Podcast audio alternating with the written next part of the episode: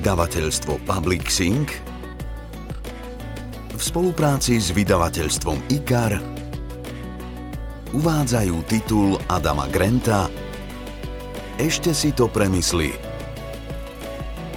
Audioknihu číta Martin Kaprálik. Venujem Kánovi, Jeremimu a Billovi – trom svojim najstarším priateľom, o ktorých nemienim pochybovať. Predslov Po turbulentnom lete skočilo z oblohy nad Montanou 15 mužov. Neboli to parašutisti, ale hasiči. Elitná hasičská jednotka určená na likvidáciu lesného požiaru, ktorý predchádzajúci deň zapríčinil blesk. Už o niekoľko minút budú bojovať o život.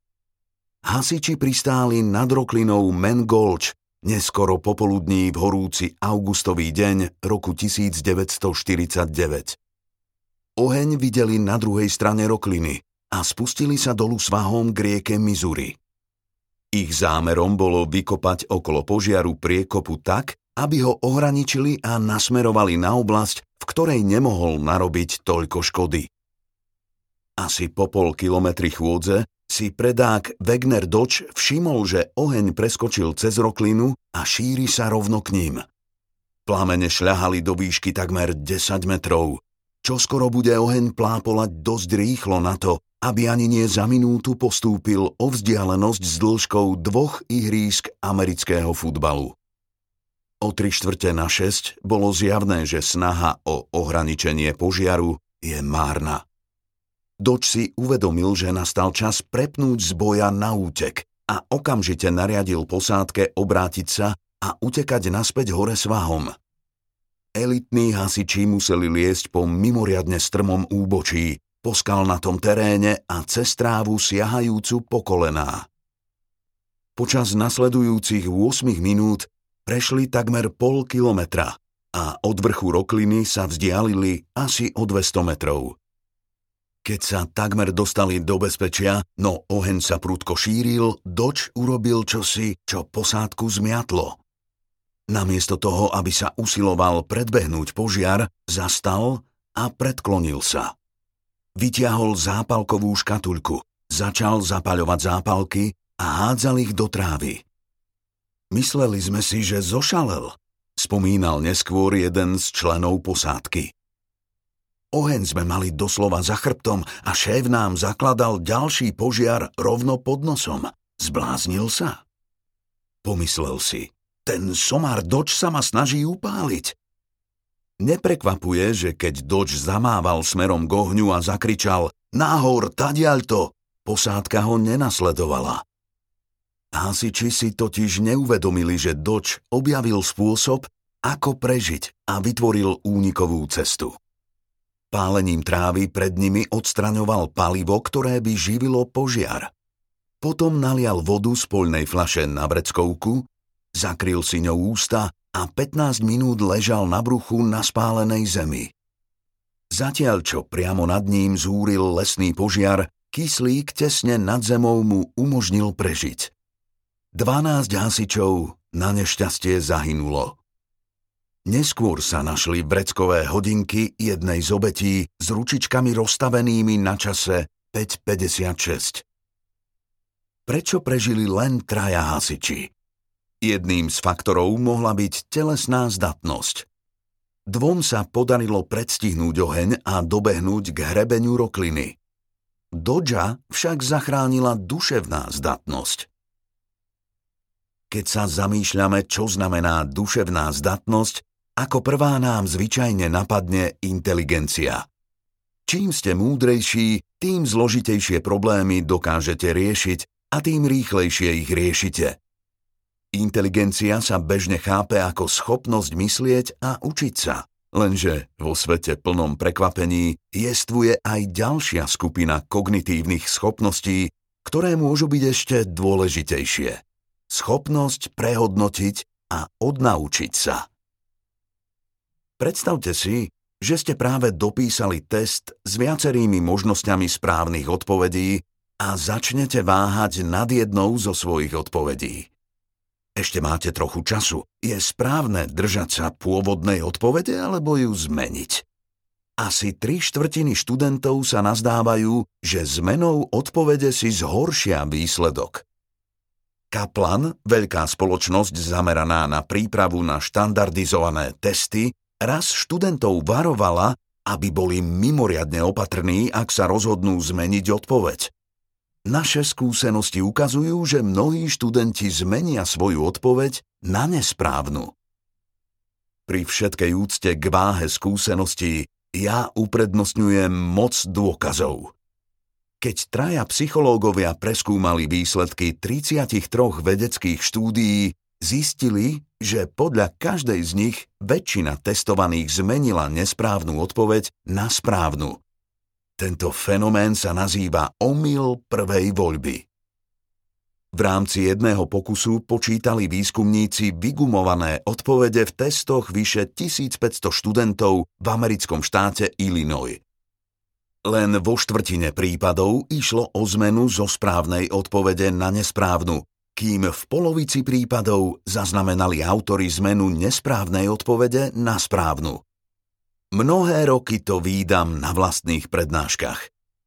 Na záverečných skúškach opravujú študenti len prekvapujúco málo odpovedí, no tí, ktorí netrvajú na prvej odpovedi a prehodnotia ju, si výsledky nakoniec zlepšia. Samozrejme, je možné, že zmenené odpovede nie sú sami o sebe lepšie. Sú lepšie len preto, lebo študenti sa všeobecne natoľko zdráhajú zmeniť odpovede, že keď to už urobia, sú si ich správnosťou dosť istí. Novšie štúdie však naznačujú aj iné vysvetlenie. Výsledok testu nezlepší ani nie tak zmenená odpoveď, ako skôr nápad, že by ste ju mohli zmeniť. Neváhame len prehodnotiť svoje odpovede. Váhame už pri nápade prehodnotiť ich. Vezmime si experiment, v rámci ktorého stovky vysokoškolských študentov poučili o omyle prvej voľby. Prednášajúci im vysvetlil, aké výhodné je odpovede prehodnocovať a poradil im, kedy to má najväčší význam. Pri nasledujúcich dvoch testoch nemenili títo študenti odpovede o nič častejšie. Čiastočné vysvetlenie predstavuje kognitívna lenivosť. Niektorí psychológovia poukazujú na to, že sme duševní skupáni. Často uprednostňujeme pohodlné zotrvávanie pri overených presvedčeniach pred zápasom s novými, no za náš odpor k prehodnocovaniu môžu ešte hlbšie sily. Ak spochybňujeme sami seba, svet sa stáva menej predvídateľným. Vyžaduje to od nás priznať si, že fakty sa mohli zmeniť a to, čo bolo kedysi správne, už nemusí byť pravda. Prehodnotenie niečoho, o čom sme hlboko presvedčení, môže ohroziť našu identitu a vzbudiť v nás pocit, že prichádzame o časť seba. Prehodnocovanie nie je rovnako náročné vo všetkých oblastiach života. Napríklad veci vo svojom vlastníctve s radosťou obnovujeme. Meníme šatník, keď odev výjde z módy a zrekonštruujeme kuchyňu, len čo nám pôvodné vybavenie nevyhovuje. Ak však ide o vedomosti a názory, nemienime riskovať. Hovoríme tomu vziať a ustrnúť. Uprednostňujeme pohodlie určitého presvedčenia pred nepohodlím pochybností, takže svoje presvedčenia necháme spráchnivieť oveľa skôr ako svoje kosti. Smejeme sa ľuďom, ktorí ešte používajú Windows 95, no sami lipneme na názoroch, aké sme si utvorili v roku 1995. Namiesto toho, aby sme počúvali úsudky, ktoré nás nútia zamyslieť sa, dávame prednosť takým, ktoré v nás vzbudzujú príjemné pocity. Už ste asi počuli, že keď hodíte žabu do hrnca s horúcou vodou, okamžite z neho vyskočí, No ak ju hodíte do vlažnej vody a teplotu postupne zvyšujete, žaba sa uvarí. Chýba jej schopnosť prehodnotiť situáciu a neuvedomí si hrozbu, kým nie je neskoro. Nedávno som si našiel viac informácií o tomto populárnom príklade a objavil som chybičku. Nie je to pravda.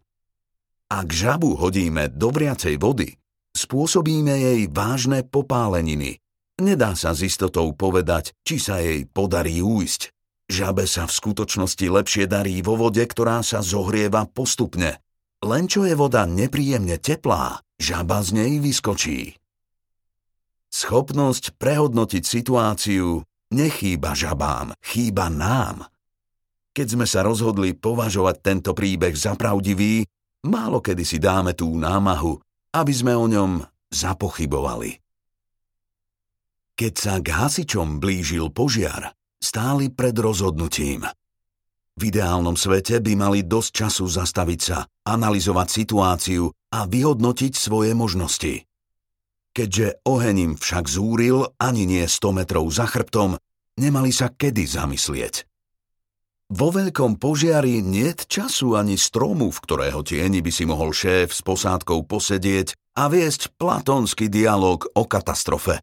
Napísal Norman MacLean, vedec a bývalý hasič, vo svojom oceňovanom zázname tragédie Mladí muži a oheň, v origináli Young Men and Fire. Keby posádku pri hasení požiaru v Rokline Men Gulch viedol Sokrates, všetkých by počas rozhovoru zhltli plamene. Dodge neprežil vďaka pomalšiemu premýšľaniu. Vyviazol živý vďaka svojej schopnosti rýchlejšie prehodnotiť situáciu. 12 elitní hasiči zaplatili životom za to, že sa im Dodžovo správanie zdalo nezmyselné nedokázali svoj predpoklad včas prehodnotiť. Pod vplyvom akútneho stresu sa ľudia zvyčajne uchýlia k automatickým, dobre naučeným reakciám. Z hľadiska evolúcie je to výhodné, aspoň kým ste v prostredí, v ktorom sú takéto reakcie užitočné. Ak ste hasič, vaša dobre naučená reakcia je hasiť požiar a nie zakladať ďalší. Ak utekáte pred smrťou, vaša dobre naučená reakcia je bežať od ohňa preč, nie smerom k nemu. Za normálnych okolností by vám takéto správanie mohlo zachrániť život. Dodge však prežil požiar práve preto, lebo obe tieto reakcie rýchlo prehodnotil. Nikto Dodža nenaučil takto si vytvoriť únikovú cestu. O takejto možnosti nikdy nepočul. Bola to číra improvizácia. Obaja ďalší hasiči, ktorí prežili, neskôr pod prísahou dosvedčili, že počas tréningov sa o tomto koncepte nikdy neučili. Mnohí odborníci skúmali lesné požiare celý život a predsa si neuvedomili, že vypálením diery v plameňoch si možno zachrániť život. Keď o tom, ako doč ušiel, rozprávam ľuďom, zvyčajne žasnú nad jeho vynachádzavosťou pod ohromným tlakom. Bol to génius. Len čo si uvedomia, že bežní smrteľníci zažijú takéto okamihy slávy málo kedy, prekvapenie sa mení na skľúčenosť. Ja som si neporadil ani so štvrtáckou úlohou z matematiky. No väčšina situácií, v ktorých pomôže prehodnotiť ich, si nevyžaduje ani zvláštne zručnosti, ani mimoriadnú dôvtipnosť. Počas požiaru v Rokline Men Gulch hasiči jednu príležitosť prehodnotiť situáciu premeškali. Hoci ju mali rovno pod nosom. Krátko predtým, než začal Dodge hádzať do trávy horiace zápalky, nariadil členom posádky odhodiť ťažké vybavenie. Celých 8 minút bežali nahor strmým úbočím a niesli pritom sekery, pílky, lopaty a 10-kilogramové batohy. Ak utekáte pred smrťou, môže sa javiť ako samozrejmé, že najprv odhodíte všetko, čo by vás mohlo spomaľovať. No na výkon práce hasičov je vybavenie nevyhnutné. Nosenie výstroja a starostlivosť oň sú neodmysliteľnou súčasťou tréningu aj samotného povolania. Väčšina posádky odložila nástroje až potom, čo Dodge vydal tento rozkaz. Jeden z jej členov dokonca odmietal odhodiť lopatu až do chvíle, keď mu ju kolega vzal z rúk. Keby sa hasiči zbavili výstroja skôr, stačilo by to na ich záchranu? To sa už nikdy nedozvieme, ale požiar v rokline Men Gulch nepredstavuje izolovanú udalosť. Medzi rokmi 1990 a 1995 zahynulo dohromady 23 hasičov, ktorí sa snažili utiecť pred ohňom hore kopcom, hoci zbaviť sa ťažkého výstroja im mohlo zachrániť život.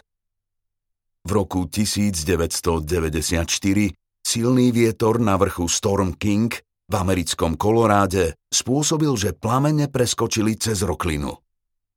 O život pritom pri behu hore kamenistým kopcom do bezpečia vzdialeného len 60 metrov prišlo 10 elitných hasičov a 4 hasičky. Vyšetrovatelia neskôr vypočítali, že bez vybavenia a ruksakov by sa posádka pohybovala o 15 až 20% rýchlejšie. Väčšina by bola prežila. Stačilo odhodiť výstroj a bežať do bezpečia. Zhodli sa členovia správy lesov Spojených štátov. Hasiči by sa na hrebeň rokliny boli dostali skôr než oheň. Je pravdepodobné, že posádka najprv bežala automaticky a jej členovia si ani neuvedomovali, že stále nesú ruksaky a náradie. Takmer 300 metrov od úpetia svahu, spomínal si neskôr jeden z hasičov, ktorí prežili tragédiu v Koloráde, som si uvedomil, že ešte vždy mám cez plece prehodenú pílu. Dokonca aj potom, ako sa múdro rozhodol zbaviť 11-kilogramovej motorovej píly, mrhal vzácným časom. Iracionálne som začal hľadať miesto, kam ju odložiť a kde by nezhorela.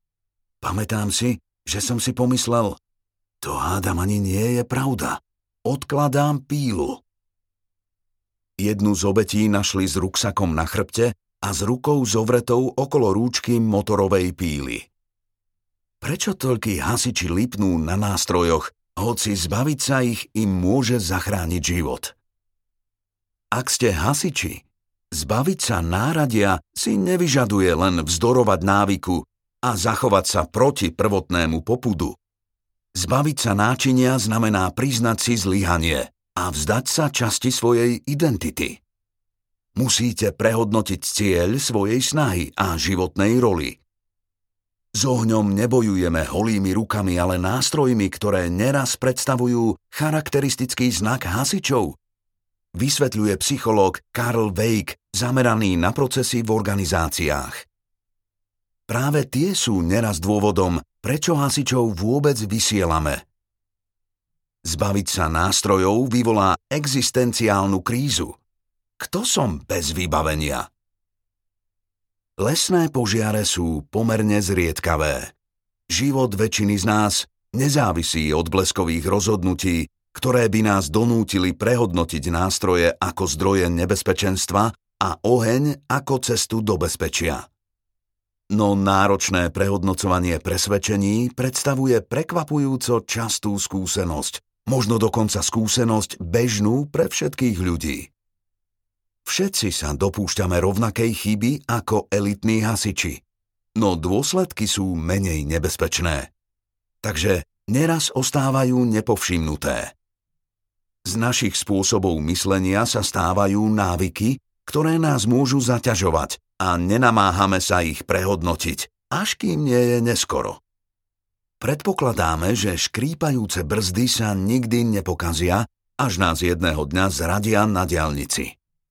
Očakávame, že cena akcií bude aj naďalej rásť, hoci analytici nás upozorňujú na prasknutie realitnej bubliny. Nahovárame si, že máme bezproblémové manželstvo, i keď partner je citovo čoraz nedostupnejší. Sme presvedčení, že máme stabilné zamestnanie, hoci niekoľkých kolegov prepustili. Táto audiokniha sa zaoberá dôležitosťou prehodnocovania. Získaním duševnej flexibility, ktorá Wegnerovi Dodžovi zachránila život. Aj tým, ako dosiahnuť úspech tam, kde on zlyhal, teda tým, ako túto schopnosť podporiť aj u ostatných. Asi nenosíte so sebou sekeru ani lopatu. no pravidelne využívate určité kognitívne nástroje. Môžu to byť vedomosti, predpoklady či názory. Niektoré z nich nie sú len súčasťou vašej práce, sú súčasťou vášho obrazu o sebe. Predstavte si skupinu študentov, ktorí vytvorili to, čo sa neskôr nazvalo prvou internetovou sociálnou sieťou Harvardovej univerzity. Ešte pred nastúpením na vysokú školu prostredníctvom tzv. e-skupiny prepojili 8 nových prvých ročníkov. Po začatí výučby však prestali skupinu používať a zrušili ju. O 5 rokov neskôr založil Mark Zuckerberg na tej istej vysokej škole Facebook. Raz za čas pocítili autori pôvodnej internetovej skupiny ľútosť. Viem to, lebo som bol jedným z jej zakladateľov. Aby sme si rozumeli, to, čo sa stalo z Facebooku, by som si nikdy nedokázal predstaviť. No spätne si uvedomujem, že spolu s kamarátmi sme zjavne premeškali niekoľko príležitostí na prehodnotenie potenciálu svojej platformy. Našim prvým popudom bolo využiť e-skupinu pre seba na nadvezovanie nových priateľstiev. Nezamysleli sme sa nad tým, či by nebola užitočná aj pre študentov na iných univerzitách, či dokonca pre používateľov mimo vysokých škôl. Mali sme hlboko zakorenený zvyk používať online nástroje na kontakt s ľuďmi, ktorí sú ďaleko. Keď sme už bývali v rovnakom areáli, a mohli sa ísť peši navštíviť, nazdávali sme sa, že internetovú skupinu viac nepotrebujeme. Hoci jeden zo zakladateľov študoval informatiku a ďalší z prvých členov už založil úspešnú technickú spoločnosť, chybne sme predpokladali, že online sociálna sieť bola prechodný koníček a nie obrovská súčasť budúcnosti internetu. Keďže som nevedel programovať, Nemal som nástroje na vytvorenie niečoho zložitejšieho. A zakladať spoločnosť ani nepatrilo k mojej identite. Vnímal som samého seba ako prváka na vysokej škole, nie ako začínajúceho podnikateľa. Odvtedy sa prehodnocovanie stalo kľúčovou súčasťou môjho ja. Som psychológ, no nie som obdivovateľom Freuda. Nemám v kancelárii pohovku a neponúkam psychoterapiu. Ako psychológ zameraný na procesy v organizáciách vo Vortonovej obchodnej škole na Pensylvánskej univerzite som posledných 15 rokov strávil výskumom a prednášaním manažmentu založeného na dôkazoch. Ako odborník na dáta a myšlienky som spolupracoval so spoločnosťami ako Google, Pixar, NBA a Gates Foundation a pomáhal im preskúmať, ako utvárajú pracovné pozície, tvoria kreatívne týmy a formujú kultúry spolupráce. Mojou prácou je prehodnocovať to, ako pracujeme, vedieme a žijeme a umožňovať to aj ostatným. Nedokážem si predstaviť obdobie, v ktorom by bolo prehodnocovanie dôležitejšie. S nástupom pandémie koronavírusu mnohí vedúci pracovníci po celom svete neprehodnotili svoje predpoklady dostatočne rýchlo. Najprv to bol predpoklad, že koronavírus sa nebude týkať ich krajiny. Potom názor, že to bude len niečo ako chrípka a napokon viera, že koronavírus prenášajú iba ľudia so symptomatickou nákazou. Ešte nepoznáme konečnú cenu, ktorú za to zaplatíme ľudskými životmi. Počas minulého roku prešla duševná pružnosť každého z nás zaťažkávajúcou skúškou. Boli sme nútení spochybniť predpoklady, ktoré sme dlho považovali za samozrejmé, že nie je nebezpečné ísť do nemocnice, nájsť sa v reštaurácii a objať rodičov či starých rodičov. Že v televízii vždy bude živé športové vysielanie a väčšina z nás nikdy nebude vzdelávať svoje deti doma. A že toaletný papier a dezinfekciu na ruky dostaneme, kedykoľvek si zmyslíme. počas pandémie priviedlo niekoľko násilných činov polície ľudí k tomu, aby prehodnotili svoje názory na rasovú nespravodlivosť a svoju úlohu v boji proti nej. Pod vplyvom nezmyselnej smrti troch černožských občanov, Georgia Floyda, Briony Taylorovej a Amáda Arberyho, si milióny ľudí uvedomili, že rovnako ako sa sexizmus netýka len žien, ani rasizmus sa netýka len ľudí s inou farbou pokožky. Kým po celej krajine a naprieč politickým spektrom prebiehali protesty, podpora hnutia Black Lives Matter vzrástla počas dvoch týždňov rovnako ako počas predchádzajúcich dvoch rokov. Mnohí z tých, ktorí dlho neboli ochotní či schopní pripustiť si to, boli konfrontovaní s krútou realitou systémového rasizmu, ktorý v Spojených štátoch ešte stále vládne. Mnohí z tých, ktorí dlho mlčali, si uvedomili svoju zodpovednosť bojovať proti rasizmu a predsudkom. Napriek týmto spoločným skúsenostiam žijeme v mimoriadne polarizovanom období. Niektorým ľuďom stačí návrh pokľaknúť pri tónoch hymny, aby ukončili priateľstvo.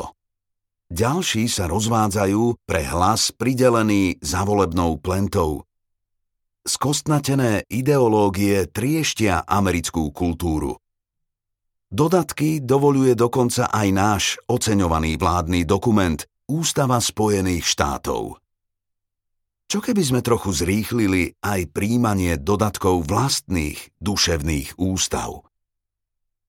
Cieľom tejto audioknihy je preskúmať, ako dochádza k prehodnocovaniu.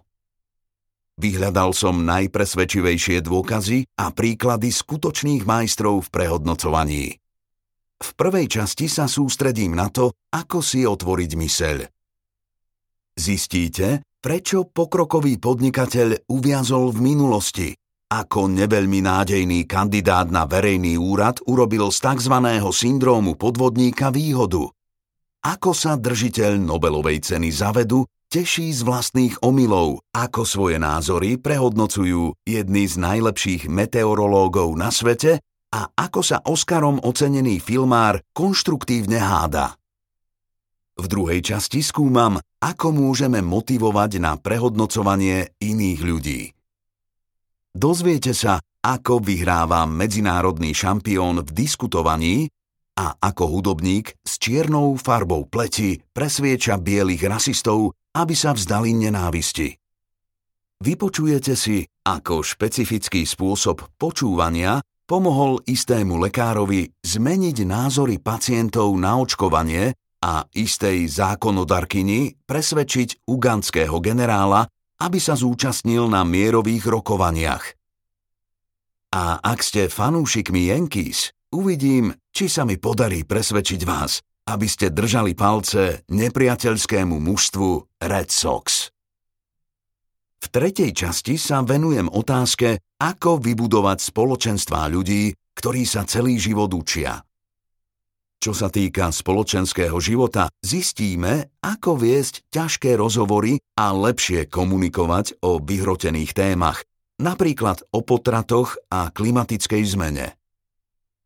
V oblasti školstva sa dozvieme, ako môžu pedagógovia pristupovať k triedam ako k múzeám, narábať s projektmi ako tesári, prepisovať uctievané učebnice a učiť tak deti umeniu prehodnocovať. V súvislosti s pracovným životom spolu s prvou latinskoamerickou ženou vo vesmíre, ktorá sa po havárii raketoplánu Columbia zamerala v NASA na prevenciu nehôd, preskúmame, ako vytvárať kultúru učenia. Audioknihu uzatváram upozornením, aké dôležité je prehodnocovať aj najlepšie premyslené plány. Je to lekcia, za ktorú hasiči, zaplatili životom. V kľúčovej chvíli sa rozhodnutie Dodža zbaviť sa ťažkého výstroja a ukryť v požiari, ktorý sám založil, ukázalo kľúčové. No takáto duchaplnosť by nebola potrebná, keby mu nepredchádzal hlbší a systémovejší nedostatok schopnosti prehodnocovať.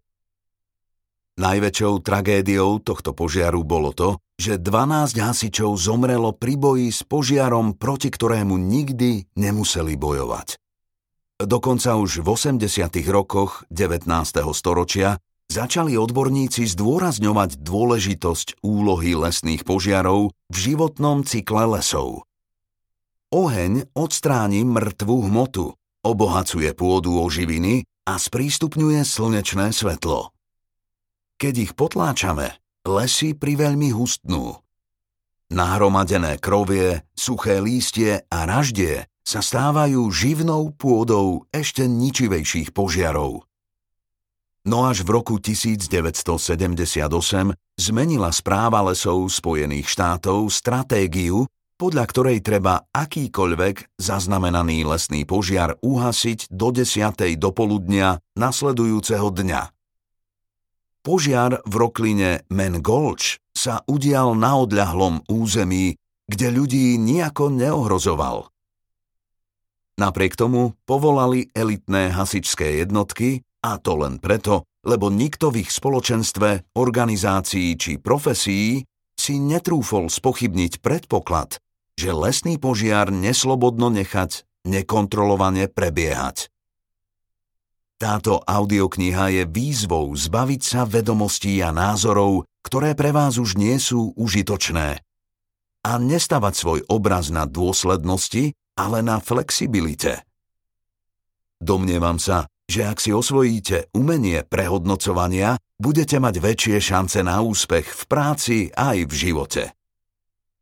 Prehodnocovanie vám môže pomôcť nachádzať nové riešenia starých problémov a preskúmať staré riešenia nových problémov. Vydáte sa na cestu učenia od ľudí okolo seba a života s menšími výčitkami. Prejavom múdrosti je vedieť, kedy nastal čas zbaviť sa svojich najvzácnejších nástrojov a najchránenejších súčastí svojej identity.